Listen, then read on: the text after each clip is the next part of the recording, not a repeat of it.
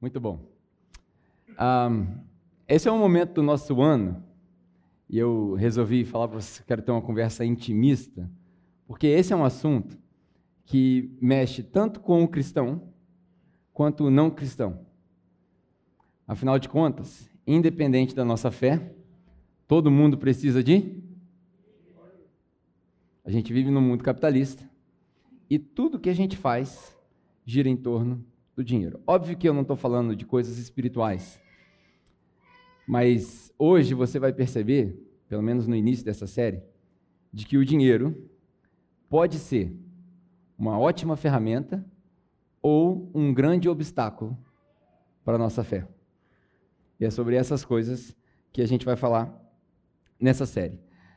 A ideia dessa série é o seguinte: se você ainda carrega carteira, né? Eu sei que tem muita gente que não carrega carteira, né? Quem aqui carrega carteira ainda no bolso? Então faz o favor, pega a sua carteira aí. Põe a mão no seu bolso, pega a sua carteira. Agora, se tem dinheiro dentro da carteira, é outra história, né? Pode ficar tranquilo, nós não vamos morar pela sua carteira. Não é isso. Levante a sua carteira. Não, não é isso que nós vamos fazer. Exato, exato. Agora é a hora da semente. Meu Deus, já começou tudo errado essa semente. Não é isso, gente. Eu quero, eu quero fazer uma ilustração para vocês. É o seguinte: se você abrir a sua carteira, caso tenha dinheiro lá, se você resolvesse começar uma conversa com o seu dinheiro, e se o seu dinheiro falasse? Lembra daquele filme? E se meu Fusca falasse? Lembra? E se o seu dinheiro falasse? O que, que ele diria para você? Porque não tem aquele ditado, eu queria ser uma mosca na sopa para eu ouvir as conversas. Se o seu dinheiro falasse, e se ele tivesse toda a informação que ele tem da sua vida, o que, que ele diria para você? Eu ouvi uma frase recentemente uh, de, uma, de uma filósofa, né? Ela escreveu um livro chamado Passarinho por Passarinho. E ela disse o seguinte no livro: Se você quiser saber como Deus pensa a respeito de dinheiro, é só você olhar para quem tem muito. Deixar você digerir. Como Deus pensa sobre o dinheiro. É só você olhar para quem tem muito.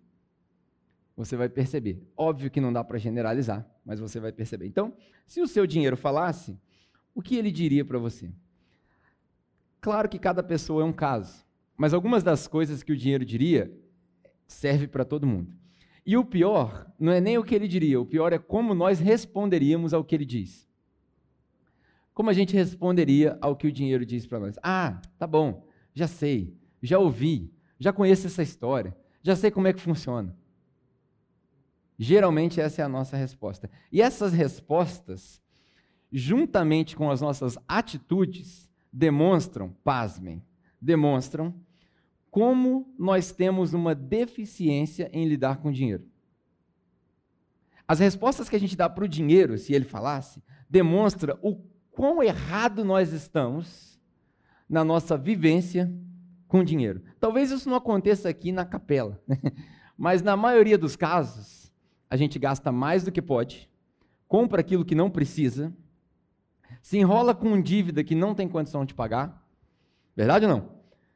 Lógico que aqui não é o nosso caso, mas a maioria das pessoas que a gente conhece vive no dilema do cartão de crédito. Você conhece o dilema do cartão de crédito? O cartão de crédito é um truque é um dinheiro que a gente não tem, que a gente usa para comprar o que a gente não precisa, para impressionar as pessoas que a gente nem gosta. Esse é o cartão de crédito. A maioria das pessoas vive nesse dilema. A maneira como a gente vive com, essas, com, com, a, com a realidade do dinheiro mostra o, quão, o quanto a gente não entendeu para que, que, o dinheiro serve. Algumas curiosidades né, sobre dinheiro. Você já deve ter visto isso alguma vez. Que Jesus falou mais sobre dinheiro do que sobre qualquer outro assunto. Alguém aqui já ouviu isso? Jesus falou mais sobre dinheiro do que sobre qualquer outro assunto. Óbvio que depende como você olha para a narrativa da vida de Jesus, mas se você tiver a intenção de procurar quando ele falava sobre posse, dinheiro, propriedade, autocontrole sobre as coisas materiais, ele falou mais sobre dinheiro sobre, do que sobre qualquer outra coisa. No Novo Testamento você consegue contar ali umas 35, 36, talvez 38 vezes que Jesus menciona o dinheiro. Óbvio que entre Mateus, Marcos e João as histórias são as mesmas, mas é assim também com qualquer outro assunto. Jesus falava sobre dinheiro porque ele sabia que dinheiro era um dos maiores empecilhos, já naquela época, para que as pessoas servissem a Deus. Uma outra curiosidade é que Jesus, embora falou mais de dinheiro, tenha falado mais de dinheiro do que sobre qualquer outro assunto, ele nunca pediu dinheiro para ninguém. É engraçado que hoje, dois mil anos depois, a gente continua preso na realidade dentro da igreja de ter que pedir dinheiro. Você já reparou que toda igreja tem um momento onde a gente para? Para quê? Para pedir dinheiro. É o momento que não pode ter interrupção. Na hora do louvor, todo mundo vai no banheiro, na hora da mensagem, todo mundo desliga, mas naquele momento é um momento dedicado, porque a gente manipula todas as nossas falas a respeito de dinheiro. Dois mil anos depois, a gente continua pedindo aquilo que Jesus nunca pediu. Jesus nunca pediu dinheiro para ninguém, exceto uma determinada vez que ele precisou pagar o ingresso do templo. Você acredita que naquela época as pessoas pagavam para entrar no templo? É verdade. Hoje em dia tem gente cobrando para pregar, cobrando ingresso. Pra... Lá já, dois mil anos atrás, isso já acontecia. Quando Jesus chega na frente do templo, eles perguntam: Você não vai pagar o imposto do templo? Aí Jesus pede um dinheiro emprestado, porque ele não tinha dinheiro. Aí ele pede o dinheiro emprestado e ninguém tinha dinheiro também. Daí ele fala: Então vou ter que fazer aquela mágica, né? Vai ali, pega um peixe, dentro da boca do peixe vai sair um, uma moeda. Por que, que Jesus mandou tirar a moeda de dentro da boca do peixe? Não faço a menor ideia. Não faço a menor ideia. Mas foi a única vez que ele pediu dinheiro para alguém. E mesmo assim, depois ele devolve, porque ele fala: dá a César o que é de César. Olha que coisa interessante. Jesus estava declarando que o templo e o imposto do templo não era mais de Deus, era de qualquer semelhança com a nossa realidade é mera coincidência paga a taxa, paga isso, paga aquilo, e aí ele devolve. Jesus, certamente, durante o ministério dele, ele estava em busca de alguma coisa, mas não era dinheiro. Ele estava sempre em busca do coração das pessoas que o seguiam. Então, enfim, se o dinheiro pudesse falar, o que, que o dinheiro diria para você? Uma das coisas que eu acho, eu acho, que o dinheiro diria, é que se ele virasse para você com a fala, ele diria o seguinte: eu posso agregar valor na sua vida mas não sou eu que dou valor para a sua vida. Você consegue entender a diferença dos dois? Eu posso agregar valor para a sua vida. Essa é a realidade. Posso ser sincero com vocês? Por isso que eu falei, vamos sentar. Que eu... Todo mundo fica sentado durante a mensagem e eu fico pregando de pé. Eu falei, eu vou sentar. Eu, eu, eu quero conversar. Mas pensa. Pensa nisso. Né, né, só, nessa, só essa frase a gente já podia ir embora. Porque a verdade é que ninguém gosta de ser pobre. Amém ou não? Ninguém gosta de ser pobre. Dinheiro, eu não estou aqui para dizer que dinheiro é bom, mas ninguém gosta de passar necessidade. Ninguém gosta. A gente aprende com a necessidade, a gente aprende com os desafios. Mas ninguém, ninguém fala assim: hoje não tem pão. E aí? Ninguém comemora, porque é difícil, é uma situação complicada, viver abaixo da linha da pobreza. No Brasil, por exemplo, mais da metade da população vive abaixo da linha aceitável da pobreza com condições mínimas. É difícil viver a vida dessa maneira. Eu fico me perguntando quando eu vou no mercado, como as pessoas que ganham um ou dois salários mínimos conseguem fazer compra. E olha, eu, eu, não, eu não vou no mercado, eu geralmente eu não esbanjo. Mas da última vez que eu fui no mercado, uma sacolinha custou 50 reais. Da última vez que eu fui falar sobre dinheiro aqui, eu, eu falei, que o pão, falei que o pão custava 20 centavos, o pessoal me criticou, porque o pão já estava 2 reais. Fora da realidade totalmente, né? Mas a última sacolinha que eu comprei no mercado deu 50 e poucos reais. Uma sacola. Então não é tão fácil assim viver com dinheiro. O dinheiro diria para nós: eu posso agregar valor na sua vida. O dinheiro melhora as coisas. O dinheiro ajuda, mas não é o dinheiro que define o valor da sua vida. Jesus já disse isso. A vida do homem não é definida pelos bens que ele tem. Então a gente precisa aprender a diferença entre agregar valor e de definir o valor da sua vida. Essa é uma das coisas que o dinheiro diria. Outra coisa que o dinheiro diria, ele mesmo admitiria que ele é muito melhor como meio do que como um fim. Você consegue entender isso? O dinheiro ele admitiria para você, fala só, eu sirvo muito melhor como um meio, como uma ferramenta, do que como um objetivo. Você perguntar para alguém assim, qual é o seu objetivo de vida? Ficar rico. O que é rico? Meu objetivo de vida é ter muito dinheiro. Quanto é muito dinheiro? Porque para quem ganha um salário mínimo, cinco salários mínimos é muito dinheiro. Para quem ganha, para quem está avaliado numa fortuna de um quarto de trilhão de dólares, 44 bilhões na compra do Twitter, não é nada. Está entendendo a diferença? Então, o que, que é muito dinheiro? O dinheiro é muito melhor como um meio do que como um fim. E o grande segredo da vida, isso serve tanto para o dinheiro quanto para nós. Se você quiser alcançar qualquer significância na vida, você precisa entender o que é ser um meio e não um fim.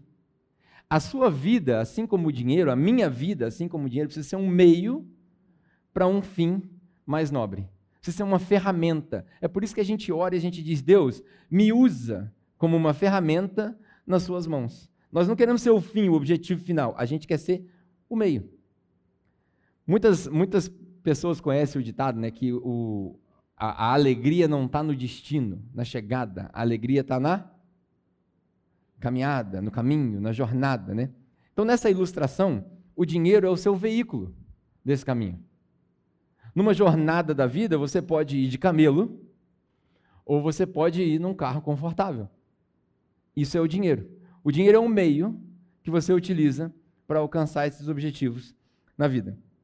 Eu acredito que a maioria das pessoas vai preferir o carro, embora tem gente que goste do camelo, mas eu acredito que a maioria das pessoas vai preferir o carro. Quando você entende isso, quando você entende que a nossa vida, os nossos recursos, tudo que a gente tem foi feito para ser um meio e não um fim, o dinheiro passa a se tornar um meio e não um fim.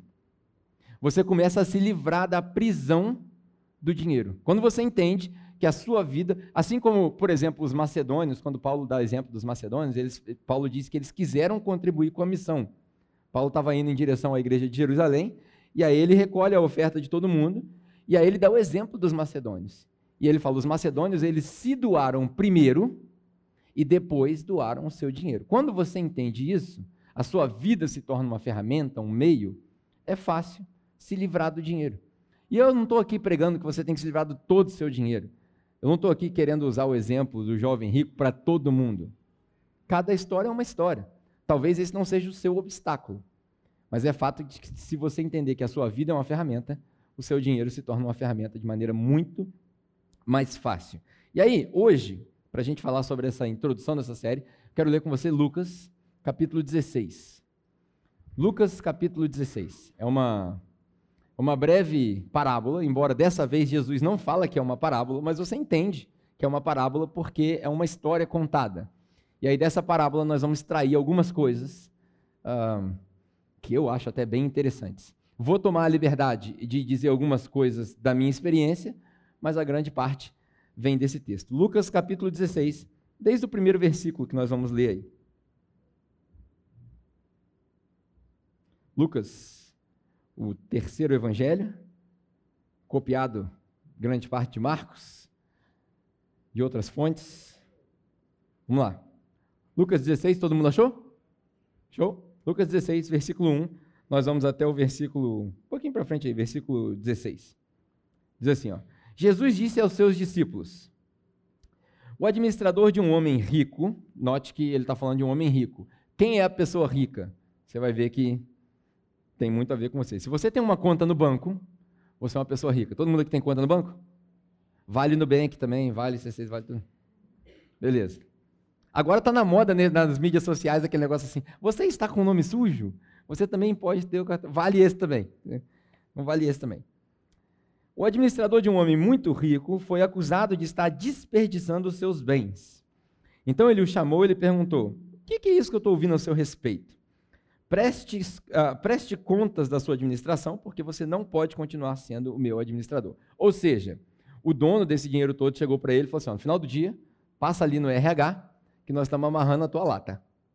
Entendeu? Perdeu o trampo. Amanhã não tem mais. Naquela época era muito comum ganhar por dia, ou às vezes por semana. Então, ele ficou preocupado. E aí o texto continua dizendo: O administrador disse a si mesmo: Meu senhor está me despedindo. E agora? O que eu farei?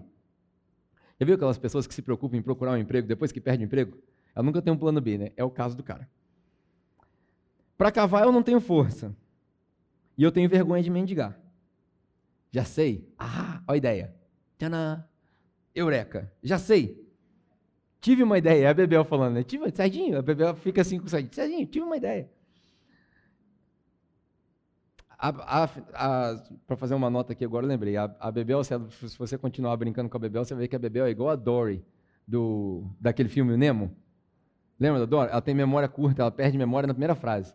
Aí ela fica assim, tio Serginho, tive uma ideia. Ah, legal. Aí ela volta, tio Serginho, tive uma ideia. Muitos de nós somos assim também, já viu? Com Deus. Nada a ver com a mensagem, mas já parou, Deus faz o um negócio, responde as suas coisas, responde a oração. Um dia depois você está assim, Deus, mas está difícil. Ô Dore. Parece que Deus falou assim, ô Dore. Não é possível, né? Mas enfim, não tinha nada a ver com a minha mensagem. Ah, já sei o que eu vou fazer. Já sei o que eu vou fazer para que quando eu perder o meu emprego, as pessoas me recebam nas suas casas. Então chamou cada um dos seus devedores do seu senhor e perguntou primeiro: quanto é que você deve ao meu senhor? Ele falou: 100 potes de azeite. Era caro isso daqui, 100 potes de azeite. E ele respondeu: ah, 100 potes de azeite, respondeu ele. E o administrador lhe disse: toma sua conta, senta aí depressa e escreve 50, ou seja, 50% de desconto. Vamos fechar a conta agora. A seguir ele perguntou o segundo: e você, quanto você deve?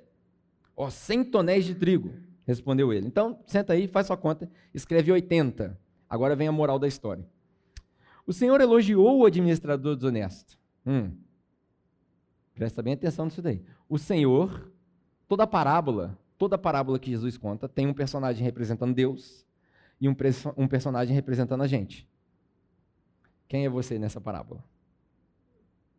Muitas das vezes a gente acha que nós somos o Davi. Na maioria das vezes a gente é o Golias. Muitas das vezes a gente acha que a gente é um Moisés. Muitas das vezes nós somos o Faraó. Muitas das vezes a gente acha que nós somos Paulo repreendendo o mago lá, ou Pedro repreendendo o adivinho lá, e por aí vai. Mas na verdade nós somos o Ananias e o Safiras que rouba, que fala que deu tudo para Deus e na verdade não deu nada. Então toda parábola tem alguém representando Deus e alguém representando você. O Senhor elogiou o administrador desonesto porque agiu astutamente, pois os filhos deste mundo são mais astutos no trato com os, os outros do que os filhos da luz. Quem são os filhos da luz? Quem são os filhos da luz? Nós. São nós. É, na época ele estava falando para os judeus, mas isso se aplica para nós.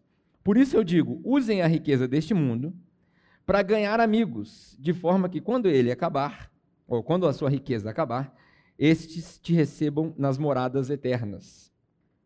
Quem é fiel no pouco também é fiel no muito, e quem é desonesto no pouco também será desonesto no muito.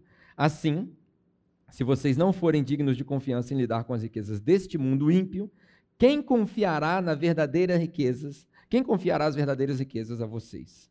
E se vocês não forem dignos de confiança em relação ao que é dos outros, lembra da sua mãe falando assim: você não cuida do que é dos outros? vai cuidar do que é seu? Mesma coisa. Se você não for digno de confiança em relação ao que é dos outros, quem lhes dará o que é de vocês? O que, que é de vocês? Jesus falando para os judeus: a herança, a responsabilidade do reino, o testemunho, tudo isso. Nenhum servo pode servir a dois senhores, pois odiará a um e amará o outro, ou se dedicará a um e desprezará o outro. Grava bem isso que eu vou falar agora. Vocês não podem servir a quem? A dois senhores. Ou a Deus e ao dinheiro. Olha onde Jesus coloca o dinheiro. Olha o nível que ele eleva o dinheiro. Por isso que eu estou falando que esse deve ser o assunto mais espiritual da vida de um cristão. Porque o dinheiro é a única coisa que Jesus, o próprio Jesus, eleva ao nível de Deus em termos de, é, em termos de posse da sua vida. Os fariseus, que amavam o dinheiro, ouviram tudo isso e zombavam de Jesus. E lhes disse: Vocês são os que justificam a si mesmos aos olhos dos homens, mas Deus conhece o coração de vocês. Aquilo que tem muito valor entre os homens é detestável aos olhos de Deus.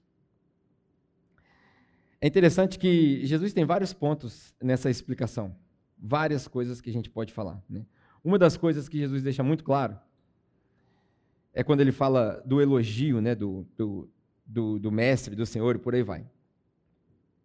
Quando essa parábola toda está acontecendo, olha que coisa interessante. Jesus conta a história e ele fala: O Senhor elogiou o administrador desonesto. Ele elogiou o administrador desonesto. O elogio do Senhor não foi pela desonestidade dele. Fala no texto, porque ele agiu astutamente. Então, não foi pela desonestidade, foi pela sagacidade. Sabe o que é sagacidade? É a esperteza. É por isso que a gente tem um mandamento, por exemplo, que a gente deve ser sábio como a serpente e tranquilo como a pomba.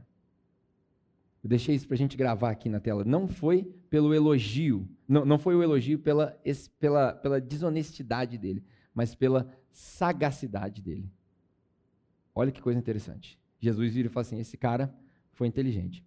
Eu não sei se vocês já viram um filme, é, chama Dia de Treinamento. Todo mundo já viu esse filme aqui? Dia de Treinamento com Denzel Washington, que ele é um policial corrupto é, em Los Angeles, se eu não me engano. Alonso, alguma coisa o nome dele. E ele está treinando um policial durante o filme, por isso chama Dia de Treinamento. O nome do cara é Royd, eu acho.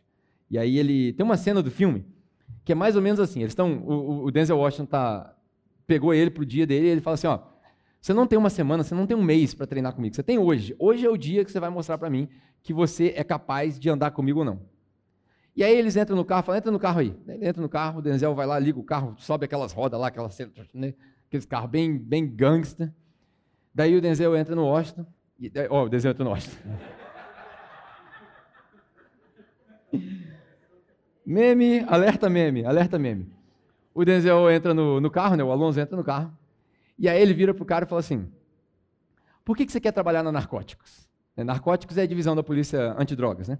Que você quer tra trabalhar na narcóticos?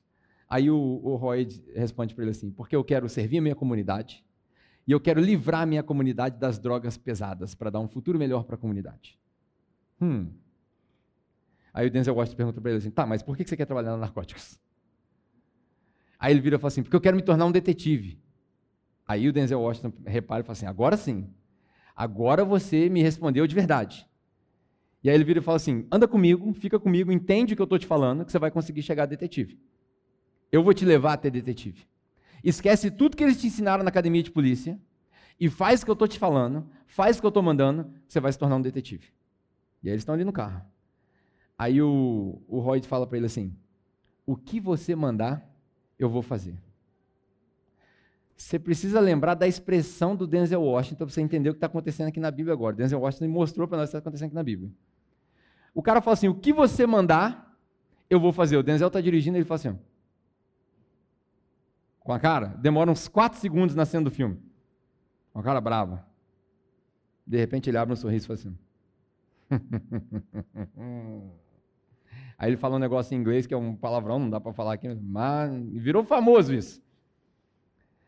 Você imagina Jesus contando essa parábola? É a mesma coisa, porque Jesus tinha um dom, ele tinha um dom, que ele fazia a audiência dele, não sei se você já reparou isso nas parábolas, está aqui um ensinamento para você aprender a ler as parábolas. Toda vez que Jesus está contando uma parábola, a primeira coisa que ele faz é te levar a pensar um negócio que não tem nada a ver com o ensinamento. Porque os judeus, eles eram mestres nos contrastes. É o A e o B. É o ruim e o bom. Então Jesus, ele faz igualzinho o Denzel Washington aqui agora. Ele está ali. O Senhor elogiou o gerente desonesto. Todo mundo. Hum? Como assim? Aí Jesus vira para eles assim: Agora eu vou ensinar. Essa é a reação, é, é muito provavelmente o que estava passando naquele ambiente. Você fala assim: Isso daqui não tem nada a ver. Não era um elogio à desonestidade, mas à esperteza, à sagacidade do cara. Aí Jesus continua explicando algumas coisas que eu achei interessantíssimo da gente ressaltar. Uh, a primeira delas, primeiro ponto de Jesus os filhos deste mundo, presta bastante atenção, os filhos deste mundo são mais espertos em lidar com as pessoas e com as riquezas do que os filhos da luz. Quem aqui já ouviu aquele ditado: negócio com crente, dinheiro na frente? Olha o nível que nós chegamos quando o assunto é dinheiro.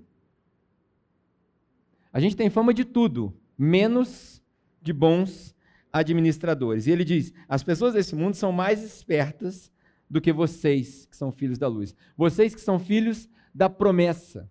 Vocês, os judeus que receberam de Deus lá atrás uma promessa dizendo: onde vocês pisarem a planta do pé de vocês, eu vou te dar.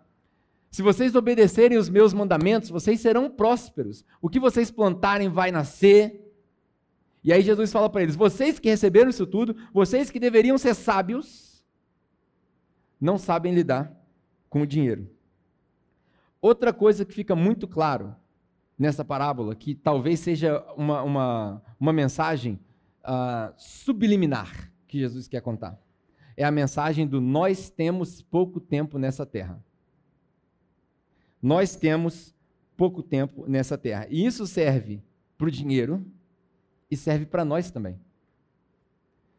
Presta bastante atenção, nessa parábola, o cara que está, o assunto dessa parábola, ele é chamado de administrador ou de gerente.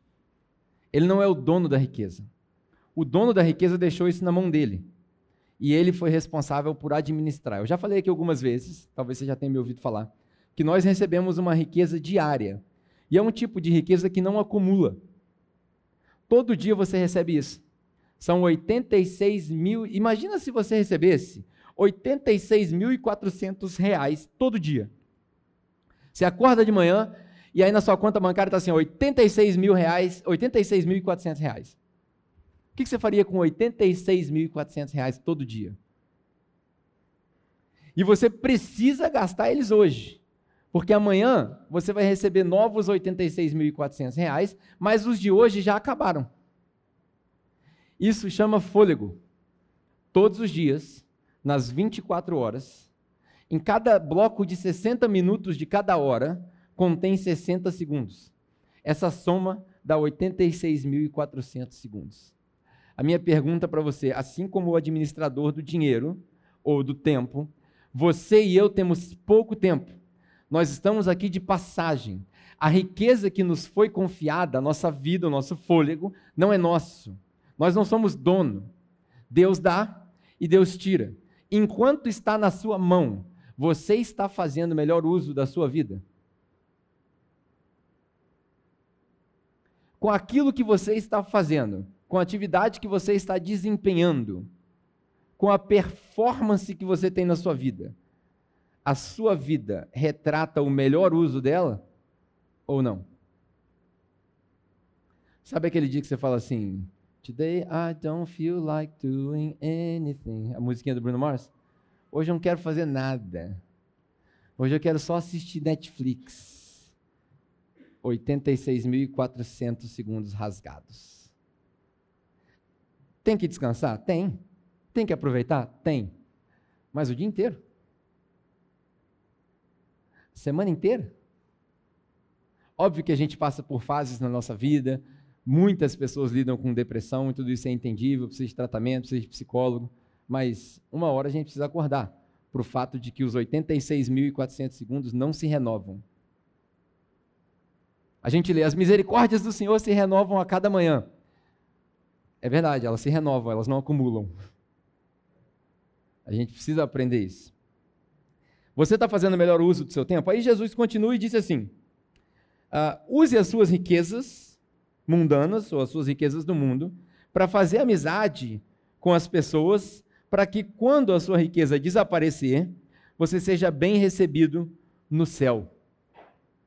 O que, que essa frase significa? O que, que uma coisa tem a ver com a outra? Não sei. Esse é um ponto dessa parábola que eu leio, eu falo assim, o que, que Jesus inventou essa moda de falar um negócio com... Não faz sentido. Sinceramente, não sei. Se, você lesse isso aqui isolado, você entenderia, por exemplo, que tudo que eu faço aqui, já viu aquela pregação coach? O que eu faço aqui determina o que eu vou viver lá. O que você planta aqui determina o que você vai colher lá. Que é mentira. Porque Jesus, certa vez, foi elogiado como um senhor que colhe onde ele não plantou. Isso é graça. Então não faz muito sentido. Esse lance de a, a, a lei da colheita né, e tal, a gente entende no mundo dos negócios, na nossa vida. A gente até quer ensinar isso para os nossos filhos. Ontem a gente teve um evento aqui de crianças, e aí a gente estava discutindo é, como é diferente ensinar para adultos e ensinar para as crianças. Por exemplo, é, isso aqui é só para os pais, né? Se você não tem filhos ainda, guarda isso para o futuro. Se seu filho perguntar para você assim, se eu desobedecer pai e mãe, eu vou para o inferno? A resposta é sim, vai. Pronto. Ele vai para o inferno? Não, não vai. Porque o que determina a salvação de todos os justos é a graça, não é o seu comportamento, não é a sua performance. É pela graça que nós somos salvos, e não pela obediência à lei para que ninguém se glorie. Mas se você falar isso para a criança, ele nunca vai te obedecer. É uma diferença de maturidade. Então, não é à toa que, cronologicamente falando, primeiro vem a lei, depois vem a nova aliança. Por quê? Porque ninguém entende graça se não entender lei. Não tem como. Então, a ideia é que, enquanto crianças, e Paulo fala sobre isso quando ele fala da lei. Paulo fala que a lei é o nosso tutor, é como um pai emprestado, que cria os filhos até que eles sejam adultos. Porque uma criança, embora seja herdeiro legal, não tem capacidade de receber aquela herança, então alguém precisa administrar. Enquanto a gente é infantil na fé, não dá para entender graça.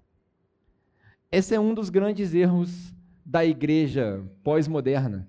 A gente tá, a gente entrega a picanha muito rápido e as crianças engasgam na picanha. Está entendendo a analogia que eu estou falando? Tem muita criança na fé engasgando na picanha porque não aprendeu nem a digerir o leite.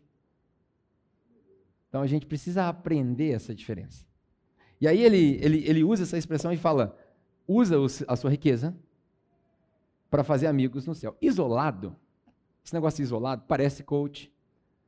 Parece até, se você, não sei se alguém aqui teve uma experiência com o kardecismo, mas parece até o kardecismo, né? Vou fazer agora, porque na próxima eu vou melhorando, né? Na próxima eu vou subindo de nível. Pode até parecer um tipo de ensinamento desse. Agora, se você colocar isso no meio de tudo aquilo que Jesus ensinou, você percebe uma coisa. Você percebe várias, mas você percebe uma coisa. O tempo que a gente tem aqui e aquilo que Deus coloca na nossa mão é para ser usado para a glória dele e não para a nossa glória. Amém? O tempo que ele coloca na nossa mão e tudo que ele coloca na sua mão é para ser usado para a glória dele e não para a nossa glória. Só aí a gente já podia destrinchar um monte de coisa, eu podia sentar aqui, e aí semana passada eu comentei com as pessoas, vamos começar de novo? Vamos começar do zero? É, aqui a gente tem um monte de coisa para a nossa glória. Muito pouca coisa para a glória de Deus. Consegue perceber isso? Porque Deus não habita em templos feitos por mãos. O templo onde Deus habita chama-se gente, no nosso meio. A gente ainda tem o costume, então a gente precisa deixar muito claro, separar bem claro, bem, bem transparente, que aquilo que é para nós é para nós e aquilo que é para Deus é para Deus, porque Deus não divide a sua glória com ninguém. Deus não quer a glória do templo, nem a da segunda casa. Lembra da profecia lá de trás? A glória da segunda casa será melhor do que será maior do que a primeira? Não. Deus não está preocupado com a glória da casa, porque a casa já foi destruída. Deus está preocupado com a glória dele. Esse é o principal objetivo. Ele é o templo, ele é tudo em todos. Então a gente precisa entender isso. No meio de tudo que Jesus ensinou, algumas coisas ficam claras, que a gente precisa usar as coisas, as riquezas temporais, para fazer diferença no que é atemporal. É aquilo que está aqui agora, que faz diferença no depois. É o que está terreno, que faz diferença no eterno. Não quer dizer que você ajuda alguém, quando você chegar no céu, o cara vai falar assim: pô, você me ajudou lá embaixo. Não é isso. Isso é uma demonstração do entendimento que a gente tem da graça de Deus. É por isso que a gente fala, a gente ajuda não porque eu quero ser ajudado, mas porque eu já fui ajudado. A gente abençoa não porque eu quero ser abençoado, mas porque eu já fui abençoado. Esse é o ensinamento de Jesus. Uma outra coisa que fica muito claro é que o dinheiro, como eu já falei, o dinheiro é um meio, o dinheiro é uma ferramenta, o dinheiro não é um fim. E é um meio que vai muito além do aqui e agora muito além. Você não tem noção do poder espiritual que o dinheiro tem. Você não tem noção. Quando alguém está passando fome e você traz uma cesta básica, você não está matando fome, você está contribuindo com um milagre. Entendeu a diferença?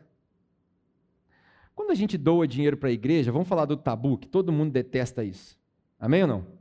Aqui, principalmente, todo mundo que veio para a capela, 99% das pessoas vieram para a capela vieram machucados. E aí, ah, a igreja é um hospital. Não é hospital, eu não formei em medicina e eu detesto gente doente. Então, eu, eu não sou bom com gente doente. Ah, eu estou doentinho, não gosto de dinheiro e tal. Meu irmão, vai tratar lá, quando você estiver pronto, você volta. Porque quando chegar aqui, eu vou descascar, e aí você vai falar assim, ah, o pastor me ofendeu. É normal. Na minha vida, essa frase é normal. Ele falou um negócio que eu não gostei. Eu tenho até dificuldade de pedir perdão, esse é o meu problema. Esse é um, um, um desafio que eu tenho. Sabia? Eu sou um cara naturalmente arrogante. Eu tenho dificuldade, às vezes, quando as pessoas falam assim, ah, ele me machucou. Aí eu falo assim, ah, porque o cara é Nutella. Eu tenho dificuldade de, de falar assim, pô, me perdoa, meu irmão. Me desculpa. Nossa, tem gente que eu devo ter machucado tem seis anos. Até hoje eu evito a pessoa na rua, ela está de um lado, eu passo do outro. Nossa, que exemplo, hein, pastor? É. Você vê que é. A, a, como, é que, como é que é o ditado? Tá fácil para ninguém, né? Tá fácil para ninguém. Difícil para todo mundo. Esse sou eu, essa é a minha dificuldade. Mas eu entendo que a maioria das pessoas tem dificuldade com dinheiro. Eu não tenho dificuldade com dinheiro. Primeiro, porque eu nunca passei necessidade. Estou admitindo isso aqui para vocês. Eu sempre fui meio playboyzinho. Embora a minha família não tinha sobrando, nunca me faltou nada. Então eu não sei o que é falta. A primeira vez que me faltou alguma coisa foi quando eu fui embora para Nova Zelândia. E aí, sabe, quando você, quando você muda de país, você tem que crescer assim exponencialmente. Você vira homem do nada. Então eu fui um moleque, em dois meses eu era um homem formado. Morar fora do Brasil sozinho é igual vida de cachorro. Cada ano vale sete. Você amadurece muito rápido, o cabelo fica branco, fica careca. Quando eu fui para Nova Zelândia, eu tinha cabelo. Eu tinha cabelo, tinha muito até. Ah, deixa para lá. É... a gente precisa aprender né, a usar esses recursos temporais dessa maneira. E aí eu penso assim, é, como eu estava contando, eu fui para Nova Zelândia, eu, quando eu passei dificuldade lá, foi quando eu aprendi a lidar com dinheiro. Eu não sabia lidar com dinheiro, porque eu nunca tinha passado necessidade. Geralmente, quem passou necessidade aprende a lidar com dinheiro mais fácil. Aprende a ser mais é, diligente com dinheiro, fazer a compra direitinho, não gasta dinheiro à toa, não gasta dinheiro com muito luxo. Né? Então, eu fui aprender isso lá. Uma das coisas que eu aprendi lá é que a gente precisa definir, antes da necessidade bater, a porcentagem do seu dinheiro que você vai viver. Esse é um ensinamento fantástico. Você precisa definir qual é a porcentagem do dinheiro que você vai usar para viver. Jovens, os jovens que estão começando agora no mercado de trabalho. Seu primeiro trabalho, você vai ganhar aquela fortuna, né? Meio salário mínimo. Não tem conta, não tem aluguel para pagar, né? não sabe quanto custa um botijão de gás, não sabe quanto custa sustentar um filho. Né? Diz que filho custa caro, custa mais ou menos um milhão de reais, até o moleque formar na faculdade. Nós, toda vez que, cada filho que você tem, você se torna milionário. No segundo, você já é multimilionário. Porque custa caro. Né? Então, para os jovens, vai aqui um conselho. Antes de você começar a gastar o seu dinheiro, você precisa aprender, você precisa definir qual é a porcentagem do dinheiro que você vai usar para sobreviver. Sabe por quê? Olha, agora eu vou falar igual o coach. Pega essa chave que eu vou te dar. Pega a chave. Você vai viver com uma porcentagem do seu dinheiro. Você vai viver. E se você não determinar antes da dificuldade chegar qual é a porcentagem de dinheiro que você vai usar para viver, geralmente a vida vai dizer para você o seguinte: eu vou usar 100% do seu dinheiro porque não vai sobrar. Eu aprendi na época da Nova Zelândia que a bênção está na margem. Essa é uma chave de crente agora. A bênção está na margem.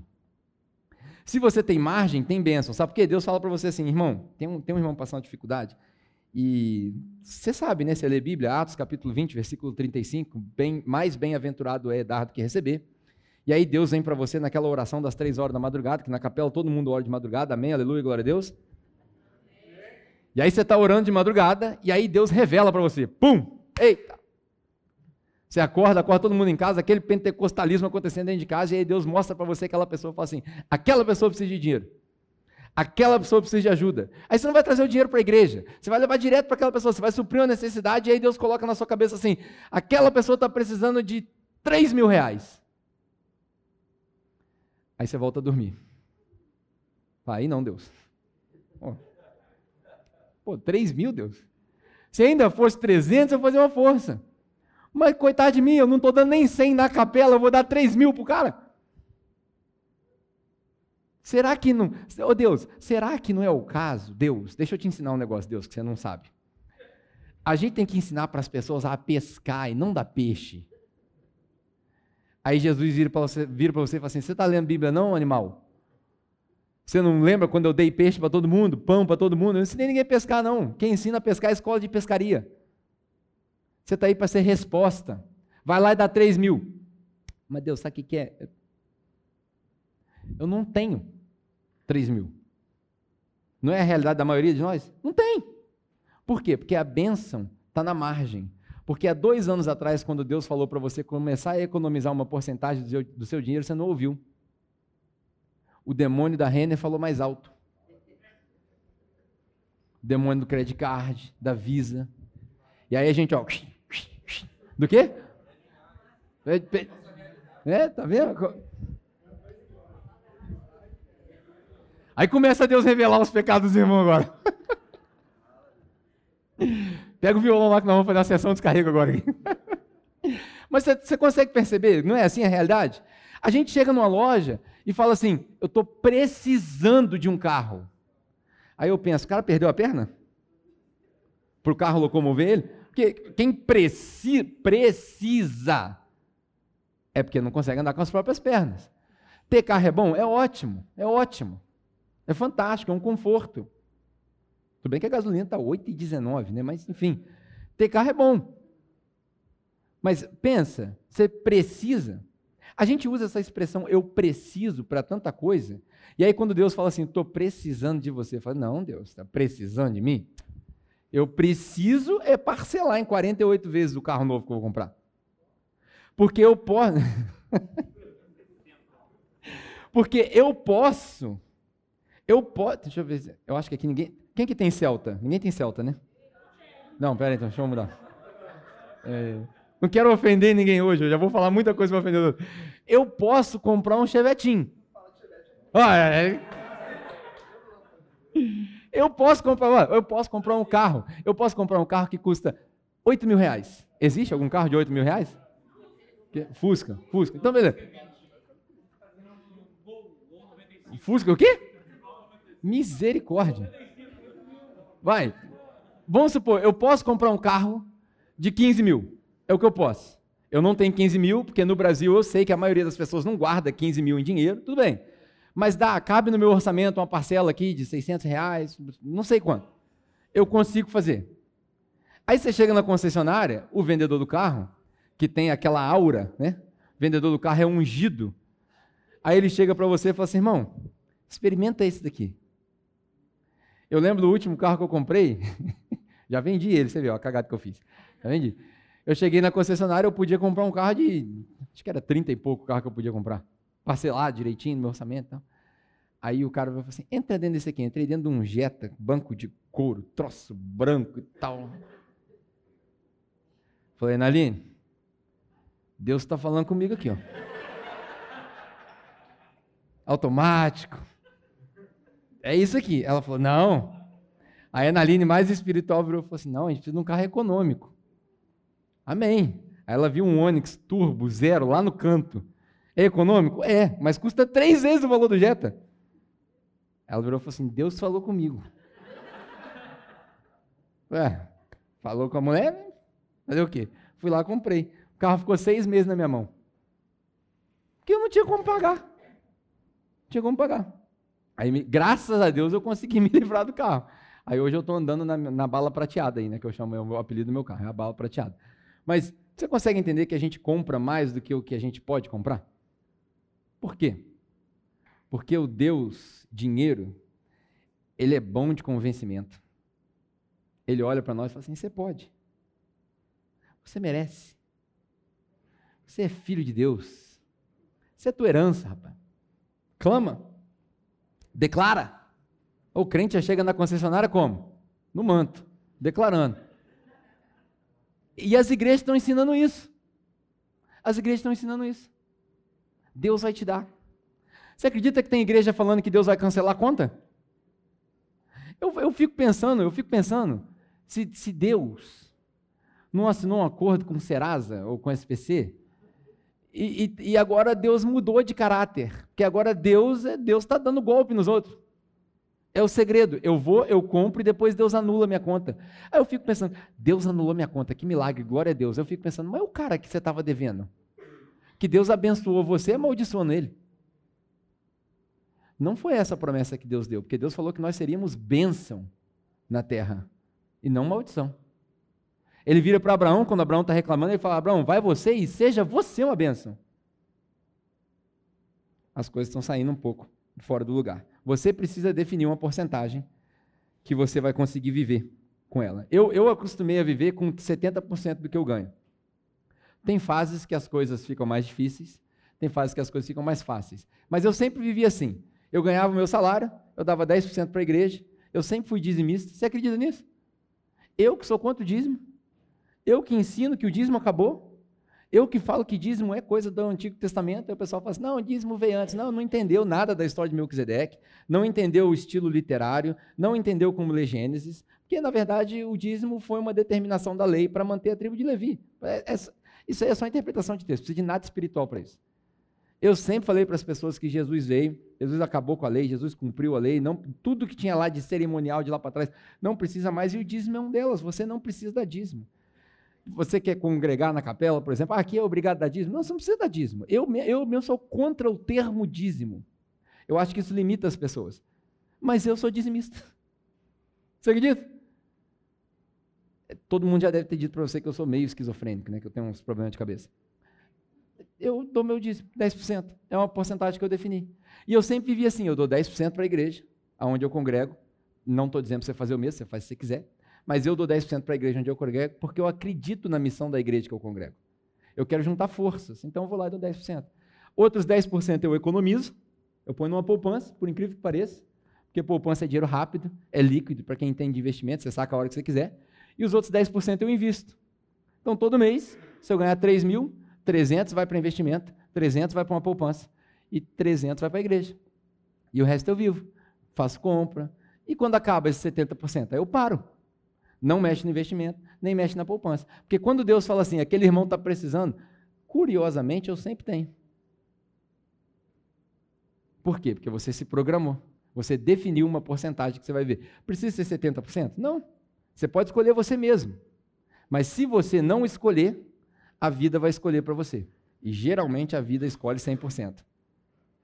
E aí come tudo que você tem. E aí eu fico pensando o seguinte: se eu colocar esse ensinamento de Jesus no meio de tudo que ele ensinou, eu lembro que Jesus mesmo nunca falou assim, ó, tudo que você fizer, você separa 10% para Deus. Jesus nunca falou isso. Até tem no Antigo Testamento, mas Jesus mesmo nunca falou isso. O que Jesus deu a entender, e Paulo repete várias vezes, é que tudo é dele, tudo é por ele e tudo é para ele. Então, a, a, o entendimento não deveria ser, já que eu não preciso dar 10%, eu não vou dar nada. Esse não é o entendimento. Esse é um entendimento errado e diabólico. É o diabo que põe isso na cabeça das pessoas. Por que eu estou falando isso? Porque eu preciso do seu dinheiro para manter a igreja? Não. Porque eu tenho absoluta convicção de que a igreja é uma empreitada de Deus. Não sou eu que construo a igreja. Jesus deixou isso muito claro quando ele falou com Pedro, e serve para mim, porque Pedro, Pedro serve para todos nós. Sou eu que construo a minha igreja.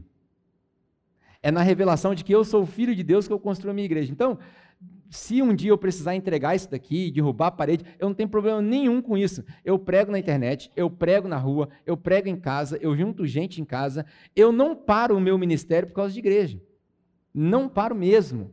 Não paro mesmo. Eu sei para o que eu fui chamado. Eu sei de onde Deus me tirou e eu sei para onde Ele está me levando. Então, esse ambiente aqui não me traz segurança nenhuma.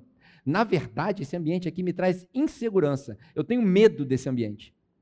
Porque é nesse ambiente aqui que os pastores se tornam superestrelas, é nesse ambiente aqui que os crentes se tornam mimimi, e é nesse ambiente aqui que a gente começa a justificar roubalheira, lavagem de dinheiro. É nesse ambiente aqui. Eu tenho medo disso tenho medo de igreja. A igreja como a gente entende. Eu tenho medo do templo. Eu tenho medo do dízimo.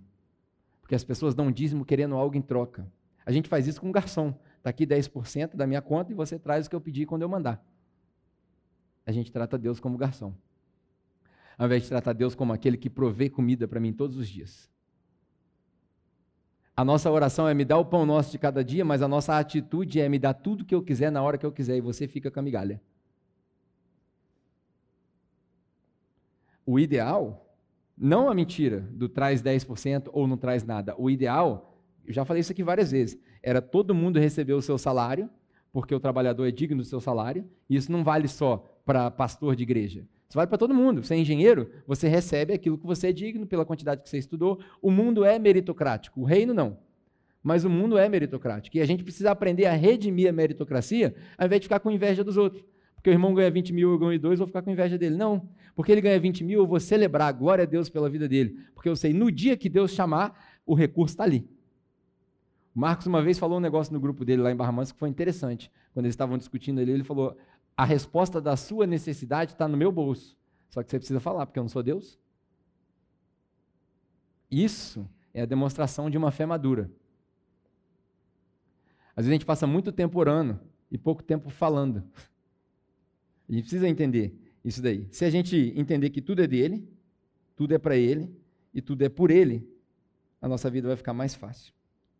E aí algumas lições. Primeiro, viva com uma porcentagem daquilo que você ganha. Leva isso para sua casa hoje, para a gente caminhar para o final. Decida a porcentagem que você vai viver. Segundo, não acumule nada. Certa vez Jesus contou uma parábola dizendo que um homem tinha muitas riquezas e ele se depara com o fato de que ele não conseguia acumular mais as riquezas dele e ele se pergunta: o que eu vou fazer agora?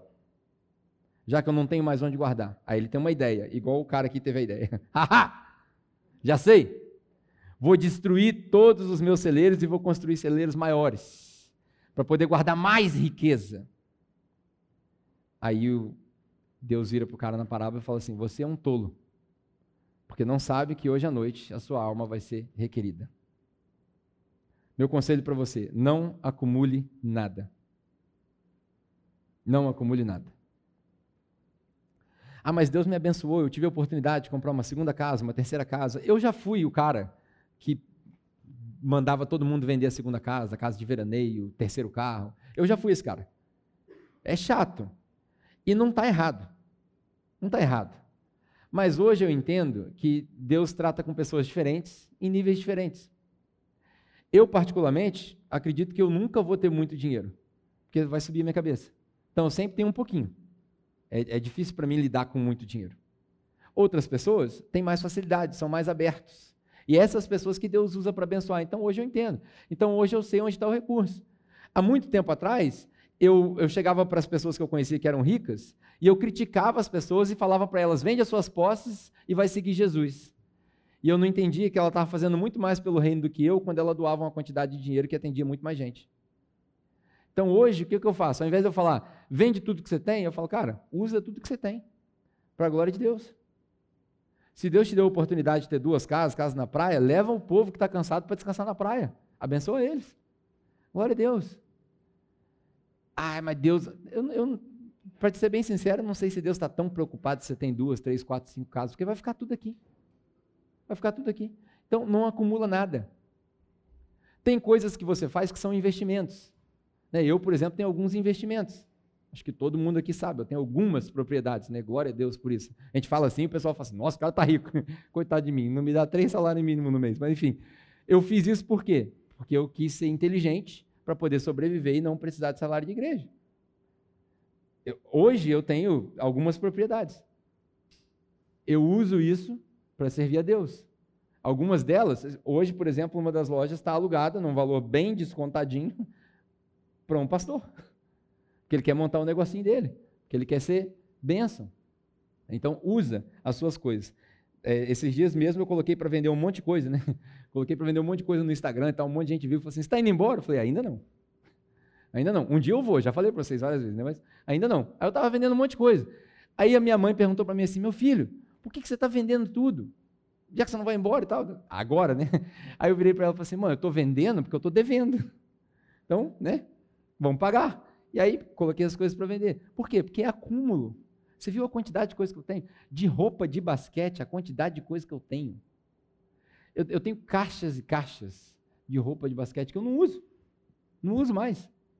Coloquei para vender. A máquina de café que eu uso toda manhã. Mas eu coloquei lá para vender. Por quê? Porque não precisa. Não precisa. De vez em quando você precisa fazer esse exercício. Ah, e último, última coisa. Viva com a porcentagem do que você tem, não acumula nada, e aqui está o mais difícil. Tente dizer sim todas as vezes que alguém te pedir.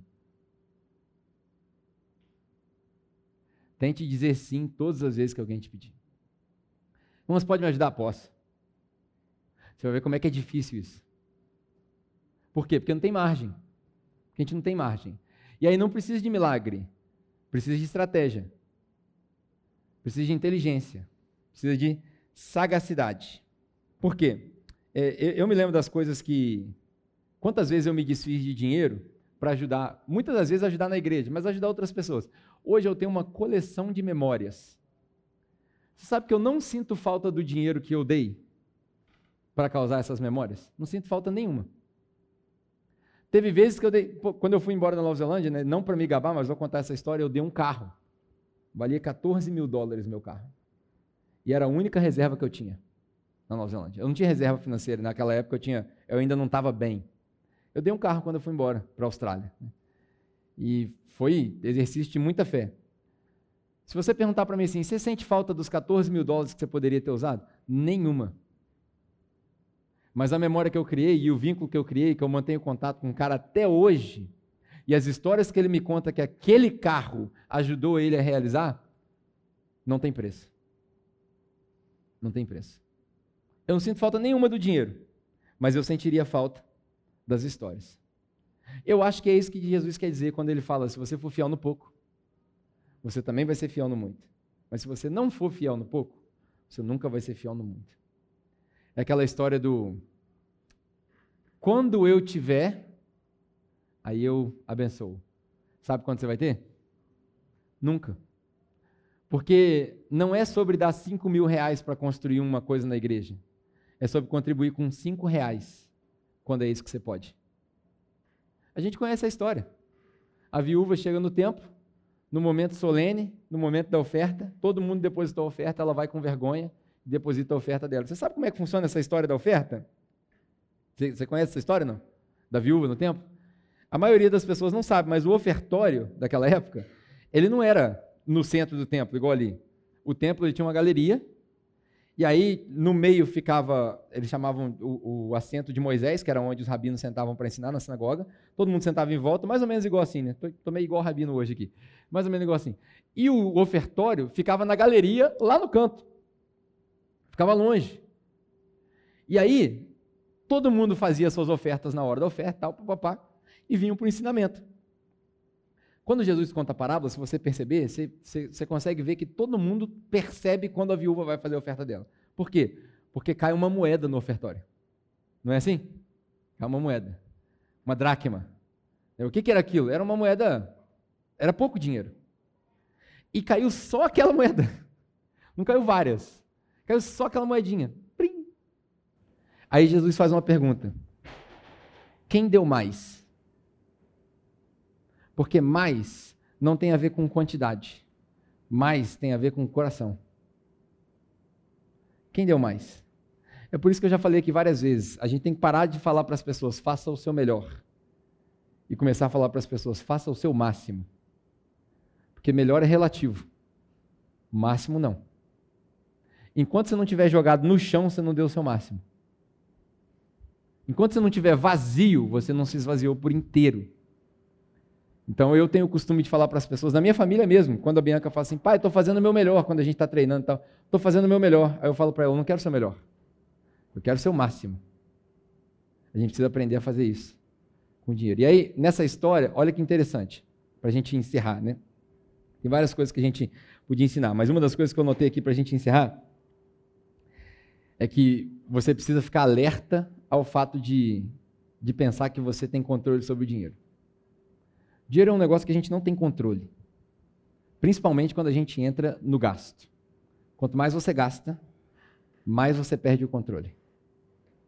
E é engraçado que eu já passei por isso algumas vezes na minha vida. A gente tenta solucionar o problema do gasto excessivo com mais gasto. Já reparou? Eu tenho conta, conta, conta, eu, eu ganho 5 mil e o meu mês, todo mês tem 8 mil de conta, o que, que a gente faz? Eu vou no banco pedir um empréstimo para pagar as contas que eu estou devendo. Não é verdade?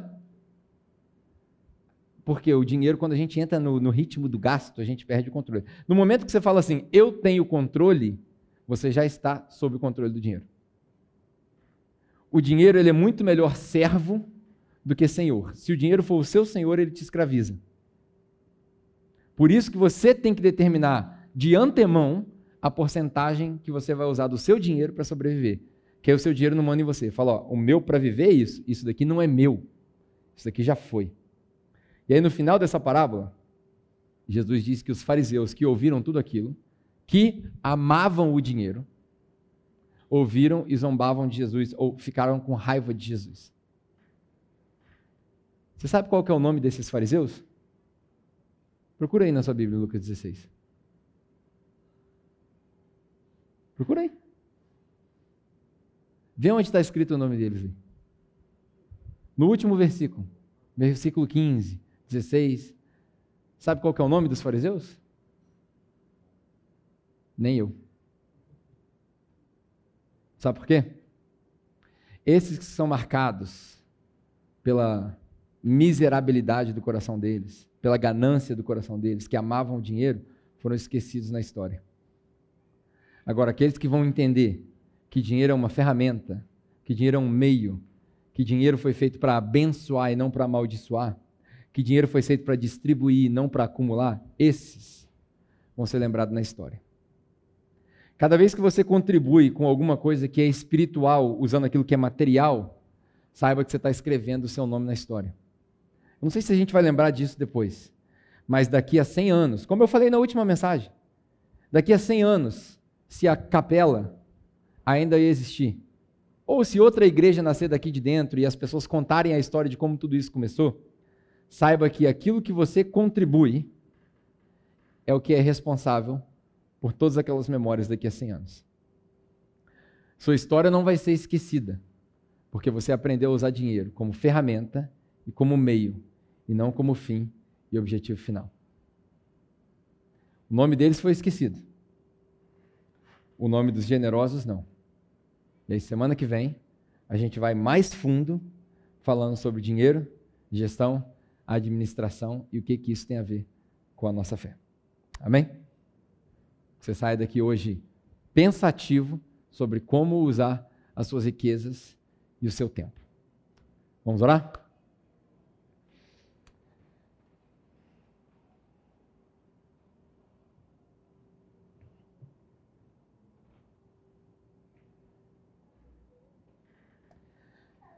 Pai, nós te agradecemos pela oportunidade de poder refletir sobre o seu maior inimigo e talvez o seu maior aliado. Que hoje nós possamos entender que nem o diabo, nenhuma outra força maligna tem tanto poder e autoridade para tomar conta do nosso coração quanto o dinheiro. E que esse ensinamento sirva de antemão para nós como um alerta para que aquilo que a gente aprendeu aqui de forma prática seja transformado em hábitos, para que nós tenhamos uma vida abençoadora, para que nós sejamos respostas para as pessoas ao nosso redor, para a nossa comunidade, para a nossa igreja. A, minha oração, principalmente, é que o Senhor desperte no nosso meio mais generosidade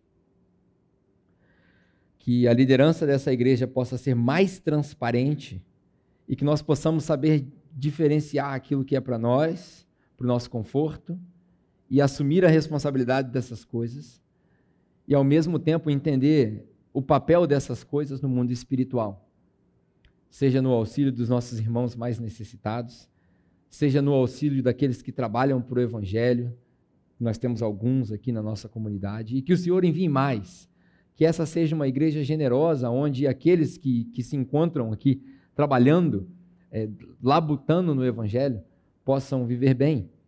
E possam viver bem de maneira que eles possam abençoar outras pessoas, com o seu serviço e com as suas finanças também. Por último, Pai, que nós tenhamos um coração tão generoso, a ponto de influenciar e abençoar não só a nossa comunidade, mas aqueles que estão ao nosso redor. O bairro onde nós estamos, a cidade onde nós estamos, com projetos abençoadores, com projetos, sim, de justiça social, onde as pessoas possam receber o que comer, o que beber, o que vestir. Que nós possamos atuar nessa área como como é de comum entendimento, para que nós possamos fazer a diferença também na vida dessas pessoas materialmente. Pela primeira vez, Pai, na nossa história, nós oramos por um entendimento sobre dinheiro. Que esse tabu seja retirado do nosso meio e que nós possamos desenvolver essa generosidade de coração para que a nossa igreja se torne uma igreja influenciadora com o evangelho de Jesus que nós tenhamos recursos suficientes, que nós possamos entender que a bênção está na margem e que nós possamos espiritualizar o que precisa ser espiritualizado, mas também entender de forma racional aquilo que o Senhor precisa que nós entendamos. Por último, nós oramos para que o Senhor nos auxilie nessa área. No nosso meio, nós sabemos que nós temos pessoas que talvez estejam desempregadas, talvez não tenham atividade financeira. Pai, nessa série eu gostaria de te pedir encarecidamente que o Senhor traga portas abertas e que essas pessoas encontrem atividades que as remunerem e as remunerem bem.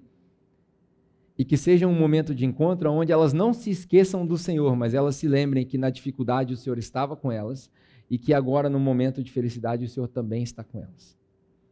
O Senhor abra portas para a nossa igreja, para a nossa comunidade, para cada indivíduo aqui, e para que nos nossos grupos de conexão nós possamos nos ajudar, nos auxiliar, dividir aquilo que nós temos, e que no ponto de vista maior, na visão macro, nós possamos também arcar com as nossas necessidades e com os projetos que o Senhor entrega no coração da liderança dessa igreja, através dos outros pastores e daquilo que o Senhor vem nos direcionando.